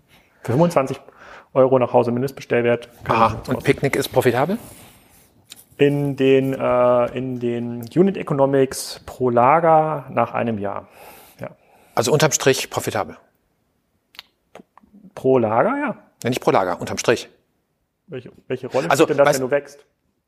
Wenn du eine externe Finanzierungsmöglichkeit hast. Wenn du schaffst, ja, so, solange, solange du die externe Finanzierungsmöglichkeit hast, dann kannst du das ja alles machen. Aber dann musst du nicht aus dem Cashflow wachsen, genau. Ja klar, aber, aber irgendwann, irgendwann muss dein Geschäftsmodell sich tragen. Also man kann einiges machen. Unter, aber das Geschäftsmodell außer, im Kern trägt sich ja schon.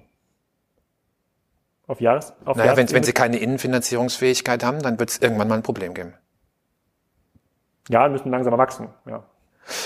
Wie, wie auch immer, ne? Nur äh, was, was, ich, was ich sagen möchte, ist ähm, zu schauen, dass jemand etwas macht, der vorübergehend äh, sagt, es kommt mir nicht auf, äh, auf wirtschaftliche Nachhaltigkeit an. Wer ähm, sagt das? Naja, also ich würde mal sagen, wirtschaftliche Nachhaltigkeit bedeutet, dass ich schaue, dass ich mein Geschäft so betreibe, dass ich auch mit einer Innenfinanzierungsfähigkeit ähm, mein Geschäft entwickeln kann und nicht darauf angewiesen bin, dass ich immer wieder Investoren finde, die bereit sind, mir ihr Geld zur Verfügung zu stellen, um meine Liquidität zu wahren. War das nicht auch das Argument, mit dem die Otto-Familie und die Schickedanz-Familie gesagt haben, Amazon kann ich, ist nicht überlebensfähig? Ja, das ist eine andere Diskussion. Da wollte ich jetzt nicht drauf, wollte ich jetzt nicht drauf hinaus. Worauf ich hinaus möchte, ist zu sagen, wenn, wenn wir ein Geschäftsmodell uns anschauen, welches am Markt erscheint, ist ja die Frage für mich, schwinge ich darauf ein und mache das genauso? Oder gehe ich meinen Weg weiter und beobachte das, um zu schauen, ob es wirklich nachhaltig trägt? Und man ist gut beraten, das zu machen, weil sonst äh, fängst du an, äh, permanent dein Geschäftsmodell zu verändern. Und Geschäftsmodelle verändern bedeutet Leistungserstellungsprozesse zu verändern. Das bedeutet, die Organisation zu verändern. Und irgendwann besteht die Gefahr, dass das große Chaos ausbricht. Also wenn, wenn ich jetzt sehe, dass neue äh, Marktteilnehmer äh, im Markt eintreten, dann äh, schauen wir das mit Demut und Respekt an, keine Frage.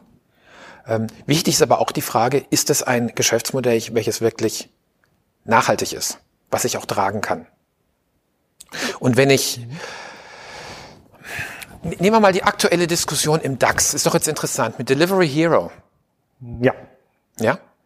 Ähm, ich weiß nicht, ob du äh, Steingart, äh, Gabor Steingart folgst, ne? der hat äh, gerade äh, gestern, glaube ich, war es, in seinem Morning Briefing geschrieben, äh, da hat Wirecard mit Delivery Hero einen würdigen Nachfolger gefunden. Weil das noch kein Modell ist, was äh, über seine Innenfinanzierung in der Lage ist, seine Zukunft zu erklären. Ja. Das stimmt. Ja. Und jetzt, jetzt, ist ja die, jetzt ist ja die Frage, ne? ist das jetzt der Maßstab, den wir nehmen wollen? Ja oder nein? Ich würde jetzt sagen, aus der Verantwortung heraus, ähm, natürlich immer mit, mit Respekt und Demut draufschauen, aber auch vorsichtig sein und sagen, wird das, wird das wirklich funktionieren, wird sich das wirklich tragen? Das finde ich ist ja ohnehin die ureigene Aufgabe eines Kaufmanns, aber ähm, ich bin der Meinung, dass wir gelernt haben in den letzten äh, zwei Jahren, wo sich ja durchaus einige Technologieunternehmen in verschiedensten Bereichen mhm. etabliert haben, ähm, trägt diese Sicht halt nicht unendlich. Äh, und in dem Moment, wenn man erkennt, dass ein anderes Modell möglicherweise überlegen ist oder den Kunden, um den mhm. ihr euch kümmert, irgendwo abwerbt, abwirbt, war es dann zu spät. Das haben wir im Versandhandel gesehen. Mhm. Das war dann einfach zu spät zu reagieren. Ja. Das sehen wir gerade im äh, das sehen wir gerade in der ein oder anderen stationären Einzelhandelskonzepte. Ja. Also kann ein Pik und Kloppenburg heute noch auf die Salando-Herausforderung reagieren?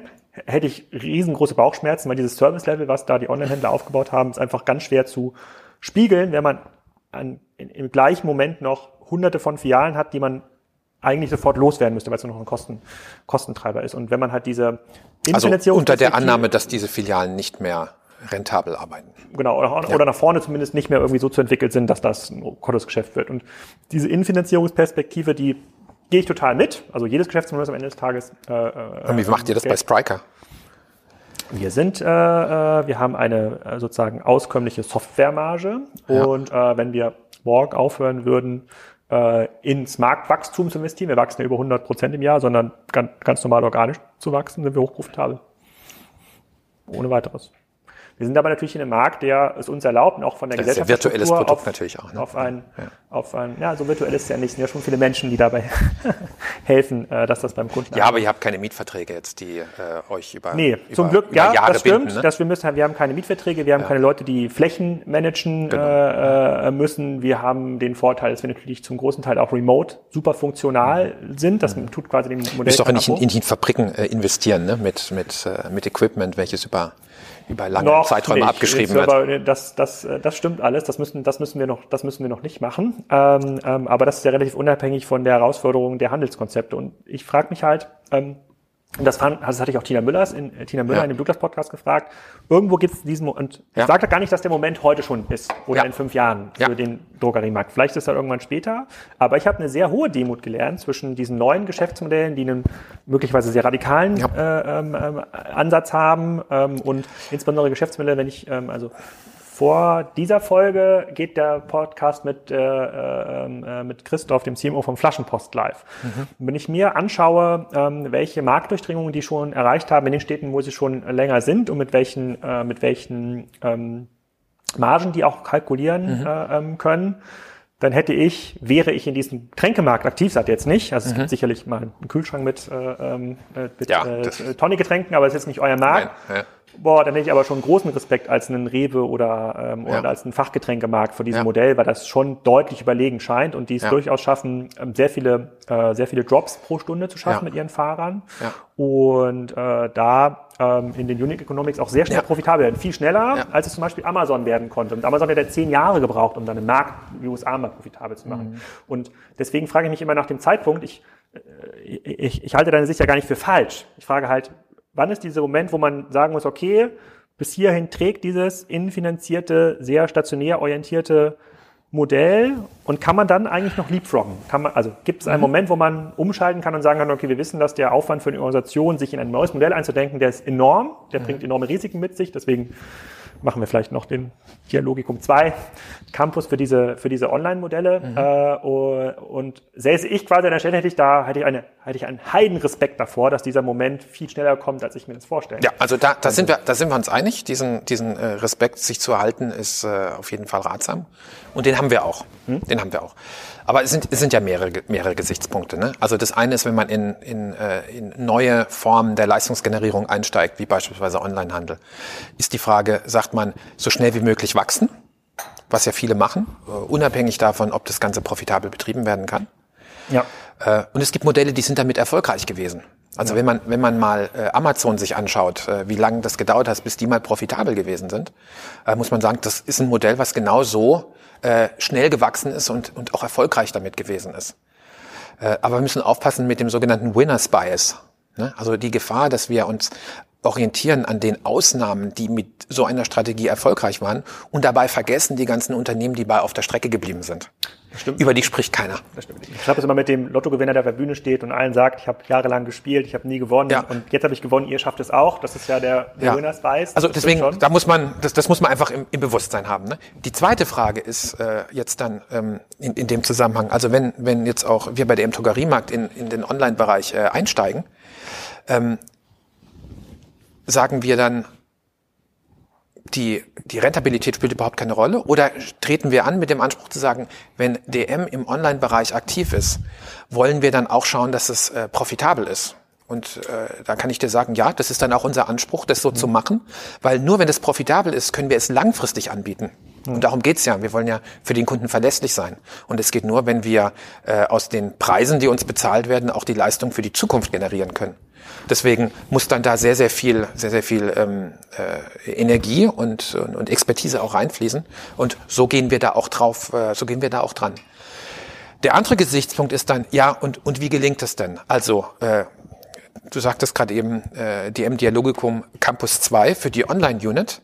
Äh, den Weg kann man gehen. Für den haben wir uns nicht entschieden, weil wir glauben, dass es entscheidend ist, dass ein Unternehmen sich weiterentwickelt, sich neue Fähigkeiten äh, auch äh, erwirbt um nah am Kunden bleiben zu können, indem wir unsere Veränderungsfähigkeit uns erhalten. Ja. Äh, und das bedeutet, dass eben online ganz bewusst nicht von einer kleinen Unit hochgezogen wird, sondern dass die Menschen, die heute schon in den Prozessen dabei sind, weiterdenken und sich fragen, was bedeutet es denn zum Beispiel, wenn wir online Leistungen für die Kunden äh, andenken wollen. Und wir haben in Deutschland über 2000 DM-Märkte. Wie können wir die denn auch mit einbinden in diese neue Leistungsgenerierung?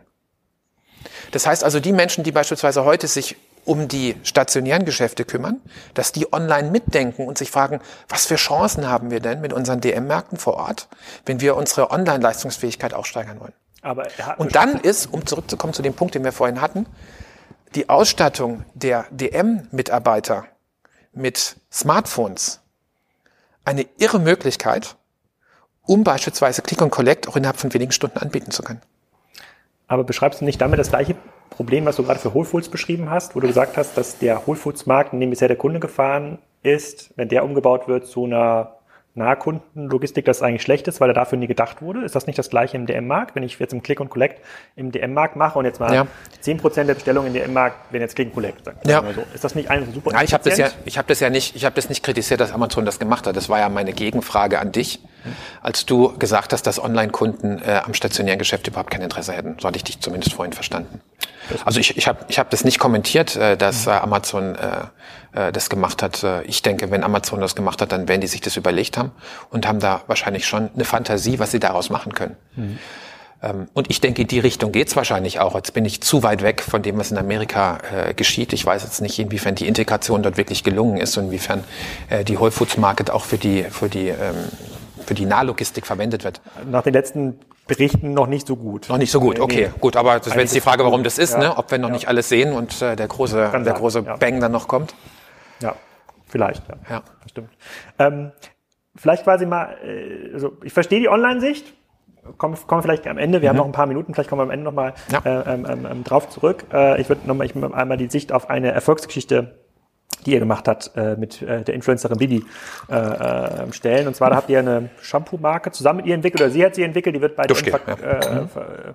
äh, Duschgel. Mhm. Ähm, also da haben wir so einen Ropo-Effekt andersrum, also Research offline, also Bibi influenzt quasi ihre Follower und die kommen dann alle in, in den DM-Markt. Das, ja. das sorgt ja wahrscheinlich für relativ viele Nachahmer. Ich habe äh, gestern einen, einen Podcast aufgenommen mit dem Niklas Heinen. Das ist der Gründer und Geschäftsführer der Marke, der Marke oder nicht oder doch. Mhm. Ähm, haben wir schon vor, im Vorfeld kurz darüber geredet. Äh, dir ist die Marke bisher unbekannt. Mir war sie, bevor ich Niklas kennengelernt habe, auch unbekannt. Also es ist kein No Shame hier, ja. äh, äh ganz klar. Und er hat gesagt, hey, äh, was wie aufwendig ist es eigentlich äh, zusammen äh, mit, mit einer Marke wie DM, was ja für viele Influencer oder für viele Leute in dieser Kategorie, das ist das ultimative Goal, eigentlich stationär gelistet zu werden. Das ist so ein bisschen counterintuitive, weil das sind ja eigentlich Onliner, aber eigentlich wollen die am Ende des Tages in den Rewe, wie diese Foodmarken bei die Höhle der Löwen oder in den DM oder Rossmann, wenn es um äh, Beauty in der Regel sind es irgendwie Beauty- und Gesundheitsprodukte, die dort, ähm, die dort, ähm, die dort gemacht werden. Und ähm, wenn jetzt so eine Marke zu dir kommt oder nicht oder doch, hat so 400.000 Follower auf Instagram, die verkaufen relativ viele ähm, eigene Produkte auf und sagen, wir wollen mit dir eine Kosmetikkollektion rausbringen, äh, eine Bürste, ja, du bringst Ordnung in mein Chaos, die Sonnencreme für Kalkleisten mit Lichtschutzfaktor 50, also irgendwas, mhm. was zu dieser Marke passt. Ähm, was wie funktioniert der Prozess bei euch? An wen kommen die eigentlich ran oder kommen da jeden Tag hunderte Marke, hunderte ja, Influencer, die diese Idee haben? Ja, hunderte möchte ich jetzt nicht, nicht behaupten, aber äh, natürlich äh, gibt es die Idee von vielen, dass sie ähm, eine Attraktivität, die sie haben, auch ausbauen, äh, indem sie äh, in neue Produktkategorien reingehen. Und äh, das gelingt mal, mal gelingt es nicht. Für uns als Einzelhändler ist immer die Frage, ähm, ob wir ein Zutrauen haben, dass es bei den Kunden auch ankommt. Und äh, dann gibt's dann gibt's äh, die Möglichkeit entweder, dass es eben erfolgreich ist, äh, kurzfristig oder auch langfristig.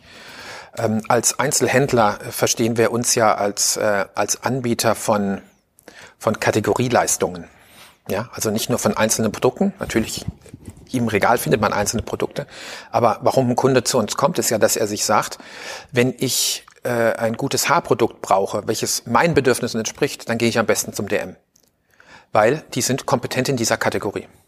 Da finde ich das, was ich brauche. Ja. Und ich hab, habe nicht die Zeit, wirklich hunderte oder tausende von Produkten äh, durchzulesen äh, mit äh, den ganzen mhm. äh, Kommentierungen und Bewertungen, die es gibt. Ja. Also wir bieten Kategorieleistungen an, die sich konkretisiert in einzelnen Produkten. Und jetzt äh, die Sortimentsmanagement-Teams äh, stellen sich immer die Frage, diese Leistung, äh, wie kann ich die einlösen beim Kunden? Natürlich durch die Listung ganz konkreter Marken. Und wenn jetzt so ein Beispiel kommt, wie du gerade genannt hast, wird sich das Sortimentsteam äh, das anschauen und wird sich die Frage stellen, glauben wir, dass wir dadurch unsere Kategoriekompetenz stärken können, wenn wir das einlisten? Wie, wie viele, wie viele Influencer-Marken ähm, oder Marken, die von Influencer in, initiiert wurden, habt ihr denn gelistet? Gut, das kann ich dir jetzt so gar nicht genau sagen. Es sind, es sind einige dabei. Ähm, manche sind äh, erfolgreich, äh, andere sind weniger erfolgreich. Einmal etwas auf den Markt zu bringen und ein, sozusagen ein großes Bohai drum zu machen, äh, ist auch nicht ganz leicht, ist aber noch leicht verglichen mit etwas langfristig erfolgreich zu machen. Ist Bilou langfristig erfolgreich? Bilou ist da recht erfolgreich unterwegs, ja. Also die hat, äh, es ist ihr gelungen, immer wieder mit neuen äh, Produktkonzepten auch zu kommen. Äh, sie tauscht auch viel immer wieder aus, dass sie ähm, einzelne äh, Varianten rausnimmt und mit anderen wieder kommt. Also ist das immer alles, ist das alles äh, Duschgel oder ist das noch andere? Nee, mittlerweile ist auch Shampoo dabei. Mhm. Ja, Handcreme ist dabei. Also mhm. die, die macht es sehr erfolgreich, aber die macht es natürlich auch nicht alleine. Also die hat natürlich auch ein Team, welches sie unterstützt, das Ganze äh, dann auch äh, wirklich professionell zu machen. Mhm. Ähm, wenn wir so jemand nehmen wie Judith Williams, die macht es auch ganz gut. Aber da ist auch ein professionelles Team dabei. Also man darf sich diese Influencer-Marken auch nicht so vorstellen, dass da ein Influencer sich mal hinstellt, äh, ein bisschen was macht ne, und äh, dann läuft es von alleine. Da ist dann viel Arbeit hinten dran. Wenn wir auch sowas nehmen wie Langhaarmädchen äh, bei DM Drogeriemarkt, äh, auch mhm. sehr erfolgreich. Das ist ähm, auch von einer Influencerin oder? Äh, ja gut, das sind zwei, zwei junge Damen, die sich, äh, die sich äh, die, äh, das Ziel gesetzt haben, äh, aufgrund der Kompetenz, die sie haben. Sie sind beide äh, Friseurmeisterin ähm, für, für Menschen äh, Haarpflegeprodukte äh, zu kreieren, die den Bedürfnissen äh, besser entsprechen als das andere, was es schon gibt. Ähm, das ist eine enge Kooperation jetzt auch mit unserem äh, Team, welches bei uns äh, die, die DM-Marken macht.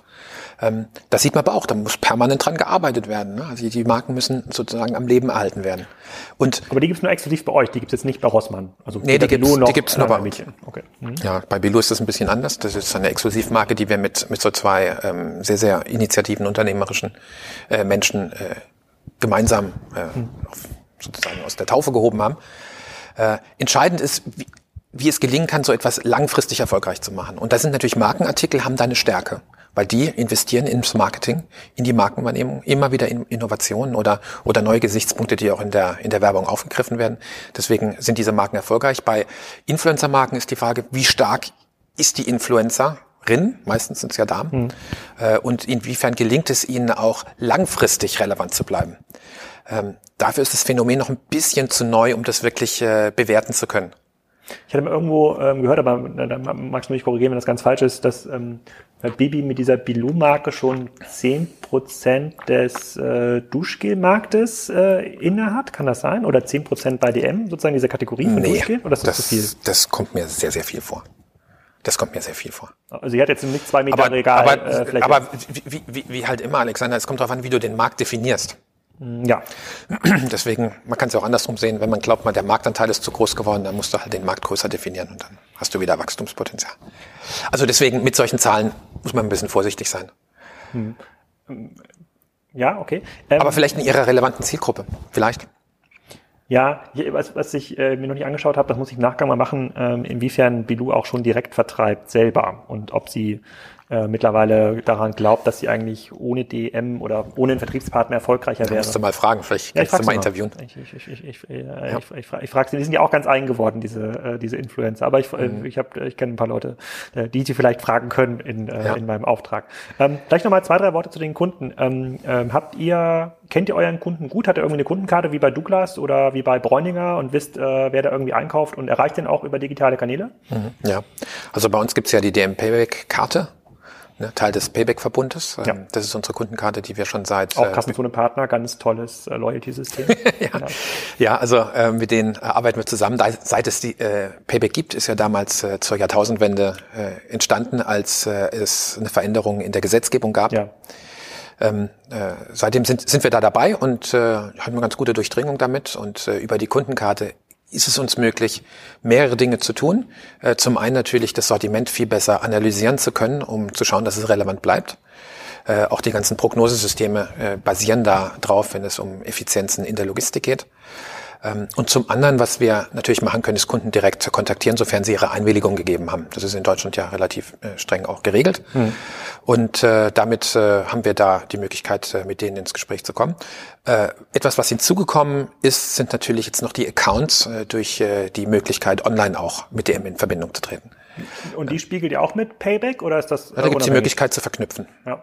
Okay, aber die Kundenkarte muss, muss der Kunde entscheiden. Ne? Das Loyalty-System wird euch vom Payback gestellt. Das heißt, da könnt ihr dann auch äh, smarte Kampagnen machen und sagen, es gibt eine bestimmte Häufung von, äh, äh, ähm, von Produktkäufen keine Ahnung, in Kiel, ja, also da müssen ja. wir nochmal, was das Sortiment angeht, ein bisschen nachsteuern oder müssen wir gucken, warum das gerade so ist. Also das könnt ihr schon sehen. Zum Beispiel, ja. Also der, der große Vorteil von Kundenkarten ist ja, dass ähm, die, die Einkäufe nicht mehr als singuläre Events nur angeguckt werden können. Mhm. Also Warenkörbe kann ich mir natürlich über die Scannerdaten anschauen, ja. das habe ich, aber ich kann sie nicht in eine zeitliche Reihe bringen. Das gelingt mir erst durch Kundenkarten, ja. äh, weil ich dann äh, sehen kann, äh, welcher Kunde oder was wurde sozusagen als nächstes gekauft, nachdem der Einkauf davor getätigt wurde?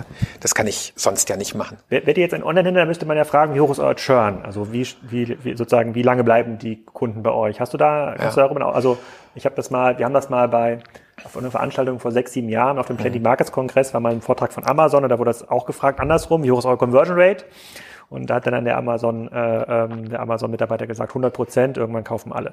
Ähm, wenn man dich jetzt fragt, wie hoch ist, wie, wie loyal sind die Kunden oder wel, aus, aus welchem Grund wechselt der Kunden, Kunde zu einem, äh, zu einem anderen Drogerieanbieter? Sei es dann der Rewe oder sei es, sei es, sei es der Rossmann? Wie, wie, wie stabil Ja, ich würde mal sagen Standort, Standort, Standort. Ne? Das ist also ganz entscheidend. Kennen wir, kennen wir selbst von uns. Ne? Also Standort ist auf jeden Fall entscheidend. Aber jetzt zu der Frage von, ähm, von, ähm, von Loyalität ist es ja so, dass unsere Sortimente sehr, sehr nah am täglichen Bedarf sind. Ja, also Drogerieprodukte oder Produkte, die man im Drogeriemarkt kaufen kann, mal so rum, äh, sind Produkte, die eigentlich jeder in seinem, in seinem Einkaufskorb hat, äh, in, in regelmäßigen Abständen. Und äh, damit haben wir eine recht hohe Loyalität. Spannend ist natürlich wiederum die Frage, wie hoch ist die Bedarfsdeckungsrate? Also wie viel des Bedarfs wird dann auch wirklich bei einem Einzelhändler äh, gedeckt? Oder inwiefern äh, springt man da hin und her? Das ist natürlich äh, nicht so ganz leicht zu wissen, weil man nicht genau sehen kann, was Kunden bei anderen Einzelhändlern kaufen. Da steht ja bei, könnt ihr durch das Payback-Programm könnt ihr ja sehen, äh, ähm, wie hoch die Warenkörbe quasi eines Kunden über Monate sind. Also es wird wahrscheinlich, ich weiß nicht, Ja, und dann ich kann man- bei uns gar nicht, ich kann das gar nicht selber gar nicht beantworten. Also wenn nehmen wir jetzt mal den DM oder den klassisch- Mhm. klassische Rossmann-Sortiment, was jetzt für eine, wir sind jetzt ein Vier-Personen-Haushalt. Mhm. Äh, Was gibt so ein Vier-Personen-Haushalt im Schnitt für Drogerieprodukte aus? Also Ja, kommt, kommt ganz drauf an, ne? ob kleine, ob Babys dabei sind. Ne? ohne Babys? Ohne Babys, ähm, ja, kommt an, wie alt die Kinder sind, ne? wie, die, wie die Bedürfnisse sind. Ne? Aber Sieben, ich, zehn. ich würde mal sagen, das geht, das geht im, im, im Jahr geht es äh, bis zu ja, bis zu 800 Euro hoch. Ne? 800, also ungefähr äh, 50 bis 70 Euro im Monat. So, das ist der, mehr Ja, nicht? also, das naja, deutlich höher geschätzt, ja. Okay. Kommt, kommt jetzt drauf an. Ne?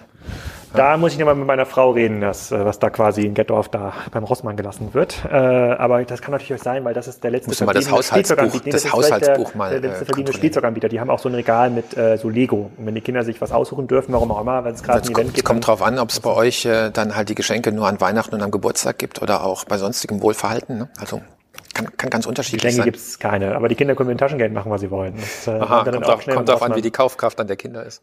Nicht hoch. Nicht hoch. Aber Okay. Das äh, höher reduziert dann schon wieder die Ausgaben diese, im Einzelnen. Diese 500 Euro im Jahr, ich weiß gar nicht. Also da, da bin ich, da sind wir, da sind wir auf jeden Fall, äh, da sind wir auf jeden Fall deutlich, äh, deutlich drüber. Und gibt es quasi für dich einen, ähm, einen Anreiz, diese Kunden, die heute treu in den DM-Markt kommen, ähm, auf ein, ähm, auf, auf Online-Konzepte zu schieben? Also hast du einen, Ah, also schieben wollen wir schon mal niemanden. Ähm, willst du ja niemanden Alexander, ich. nein, ja, hier bin ich Mensch, hier kaufe ich ein. Ja. Wer lässt sich schon gerne zwingen oder nötigen, etwas zu tun? Ne? Das kann ja durchaus eine Vorteilsargumentation äh, geben. Muss ja keine Rabattaktion sein. Ah, ich würde mal sagen, man, man erkennt die Absicht und ist verstimmt. Ne? Also ähm, und ich glaube, das ist wirklich wichtig, ne? äh, als, als Grundsatz einfach. Äh, das versuchen wir wirklich hochzuhalten bei DM, ähm, indem wir sagen, wir wollen äh, Dinge machen, damit Kunden sich mit DM verbinden wollen. Ja. Ja, äh, das hat, das hat weit, weitgehende Auswirkungen ähm, äh, und äh, das äh, prägt letzten Endes äh, die Kultur. Äh, wir wir äh, halten unsere Kolleginnen und Kollegen in den DM-Märkten auch nicht dazu an, gewisse Dinge zu verkaufen oder zu pushen. Wir versuchen in unseren Layouts in den äh, Regalen nicht die Kunden äh, ähm, sozusagen auf was zu stoßen. Wir versuchen anzubieten, damit Kunden sich orientieren können, äh, um dann das zu kaufen, mit dem sie zufrieden sind. Äh, weil wenn sie zufrieden sind, kommen sie wieder.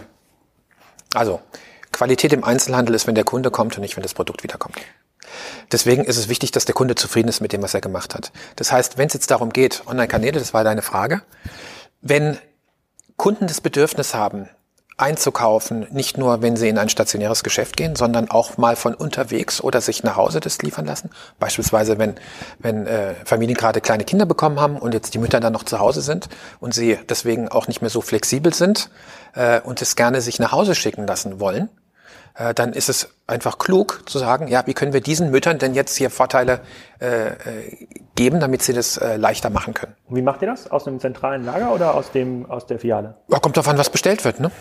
Kommt drauf an, was bestellt wird. Das ist dann die Auftragssteuerung, ne? Ähm, wo, wo, wo kann das am besten und am effizientesten und am verlässlichsten auch ähm, Habt ihr äh, denn zur Verfügung gestellt werden? vollautomatisiertes äh, B2C-Lager in Deutschland, aus dem ihr auch versenden könnt? Vollautomatisiert? Was ja, das, was zum für Beispiel? Rewe gebaut hat, äh, für, äh, also Rewe hat ja auch mal das sozusagen Pick- und Pack-Problem gehabt äh, für die äh, für die Abwicklung der Online-Bestellung, viele gepickt aus den und vollautomatisiert im Wesentlichen sehr geringer Einsatz von Mitarbeitern auf der Fläche, also viel Robotik, Mhm. äh, äh, im Zweifel, dass nur noch die, dass die Ware schon äh, komplett ähm, ähm, aus den Regalen durch Roboter kommen, nur am Ende noch die ähm, Kommissionierung des Pakets oder des, der Lieferbox, was auch, wer auch immer da gerade was nutzt, Ja. ähm, gemacht wird, um dann einen hohen Durchsatz zu haben. Also vo- vollautomatisierte Online-Leger sind mir bisher nicht bekannt.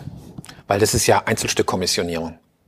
Und Einzelstückkommissionierung äh, mit Robotik zu lösen, ist eine echte Herausforderung, einfach weil die, weil, weil die Formen, ja, also die, die, die, die, die, die Dimensionierung einzelner Produkte sich nicht unbedingt eignen für, für automatisierte ähm, äh, Kommissioniervorgänge. Ja, müssen wir uns Also mal deswegen- angucken, was Rewe da genau macht. Aber das weiß ich, sehr- kenn ich also, nicht, ne? Also ein Lager, was quasi 100% für die B2C sozusagen Auslieferung gemacht wird, wo da nichts mehr quasi für den für fürs Wholesale Ah, okay, du meinst wird, also ne? de- dedizierte Online-Verteilung. Genau, ja, haben wir ja genau. auch bei dem, ja. ja. Wie viele sind das? Habt ihr schon in Deutschland? Also wir haben, wir haben eins und ein zweites ist gerade, also eins ist schon voll produktiv und ein zweites ist jetzt gerade äh, an, an den Start gegangen. Und dann haben wir unsere DM-Märkte auch noch. Und bei DM machen wir es so, dass also diese, diese Online, also diese Kommissionieraufträge sind in einem Pool und können von Märkten gezogen werden. Also die Mitarbeiter können schauen, gibt es da Aufträge, die, die wir gerade machen können, weil vielleicht gerade nicht so viel los ist im, im Markt. Mhm. Und dann äh, können die das ziehen und können das kommissionieren und äh, wird dann von einem, von einem Fahrer abgeholt. Wenn du jetzt Wünsch dir was spielen könntest äh, von den wahrscheinlich so 10.000 bis 15.000 Hörern, die äh, das sich jetzt angehört haben, von denen wahrscheinlich die Hälfte alles besser weiß, ja, und eine ganz eigene Meinung hat, wie ihr euer Geschäft machen müsstest. Äh, ja, können ähm, sich ja alle und mal bewerben hier und sich einbringen. Ja, ja, ähm, äh, wie sollen die sich einbringen? Was würdest du dir von denen wünschen? Außer, dass sie natürlich mehr, mehr, äh, mehr ihres ähm, äh, Bedarfs für Drogerieprodukte bei DM decken. Was ich mir von deinen Hörern wünschen würde? Ja, du kannst dir alles wünschen. Naja, also zunächst mal hoffe ich, dass es ein interessanter Podcast für Sie war und nicht, nicht zu verwirrend. Das war es schon. Ich frage mal hier so Feedback in den Raum, mal so. Ja, ja. Verwirrend oder, oder interessant, interessant gut, ja. Ja, also äh, was ich mir wünschen würde von denen ist zunächst mal Feedback zu den äh, zu den Dingen, die wir hier angesprochen haben, weil es gibt natürlich immer unterschiedliche Gesichtspunkte. Ja. Äh, und äh, ich denke, im am Ende ist es die Gesamtsicht auf die unterschiedlichen Gesichtspunkte, die vielleicht eine Ahnung geben können äh, von äh, der Richtung, in die es gehen sollte. Äh, insofern, da würde ich mich freuen, wenn da eine Rückmeldung kommt. Ja. Ähm, und, und ansonsten ähm, äh, wünsche ich mir natürlich von unseren Kunden grundsätzlich Feedback darüber, wie sie, wie sie unsere Leistung erleben, weil nur wenn wir Feedback von unseren Kunden bekommen, können wir das einbeziehen in unsere in unsere Erkenntnisse und, und uns weiterentwickeln. Wie holt ihr das heute? Auch über das Payback-Programm, das Feedback? Na gut, wir haben, wir haben ein Service Center, der, äh, welches äh, sehr, sehr, sehr, sehr gute Statistiken auch führt über die Themen, die angesprochen ja. werden. Äh, und ich beispielsweise äh, spreche in der Regel, also wenn ich achtsam äh, kommuniziere, immer von äh, Kundenrückmeldungen und nie von Reklamationen. Ja, also smart. Ja. ja. Okay, gut. Also Rückmeldungen aus der Hörerschaft äh, kommen. Sucht ihr noch Mitarbeiter hier für diesen Standort, für Spezialbereiche? Hier sind ja viele Fachhörer äh, auch dabei. Sollen die auch auf die DM-Job-Seite mal schauen? Oder seid ihr da gut ausgestattet in Karlsruhe? Na gut, also wir, ähm, ich, ich denke, wir, wir bemühen uns äh, so vorzugehen, dass wir sagen, äh, Menschen, die Ideen haben, sich einbringen können, da sind wir grundsätzlich offen äh, und, und freuen uns, wenn es da Menschen gibt, die da gerne mitmachen wollen. Äh, ansonsten gibt es natürlich immer Ausschreibungen, aber auch Initiativbewerbungen sind, sind immer willkommen.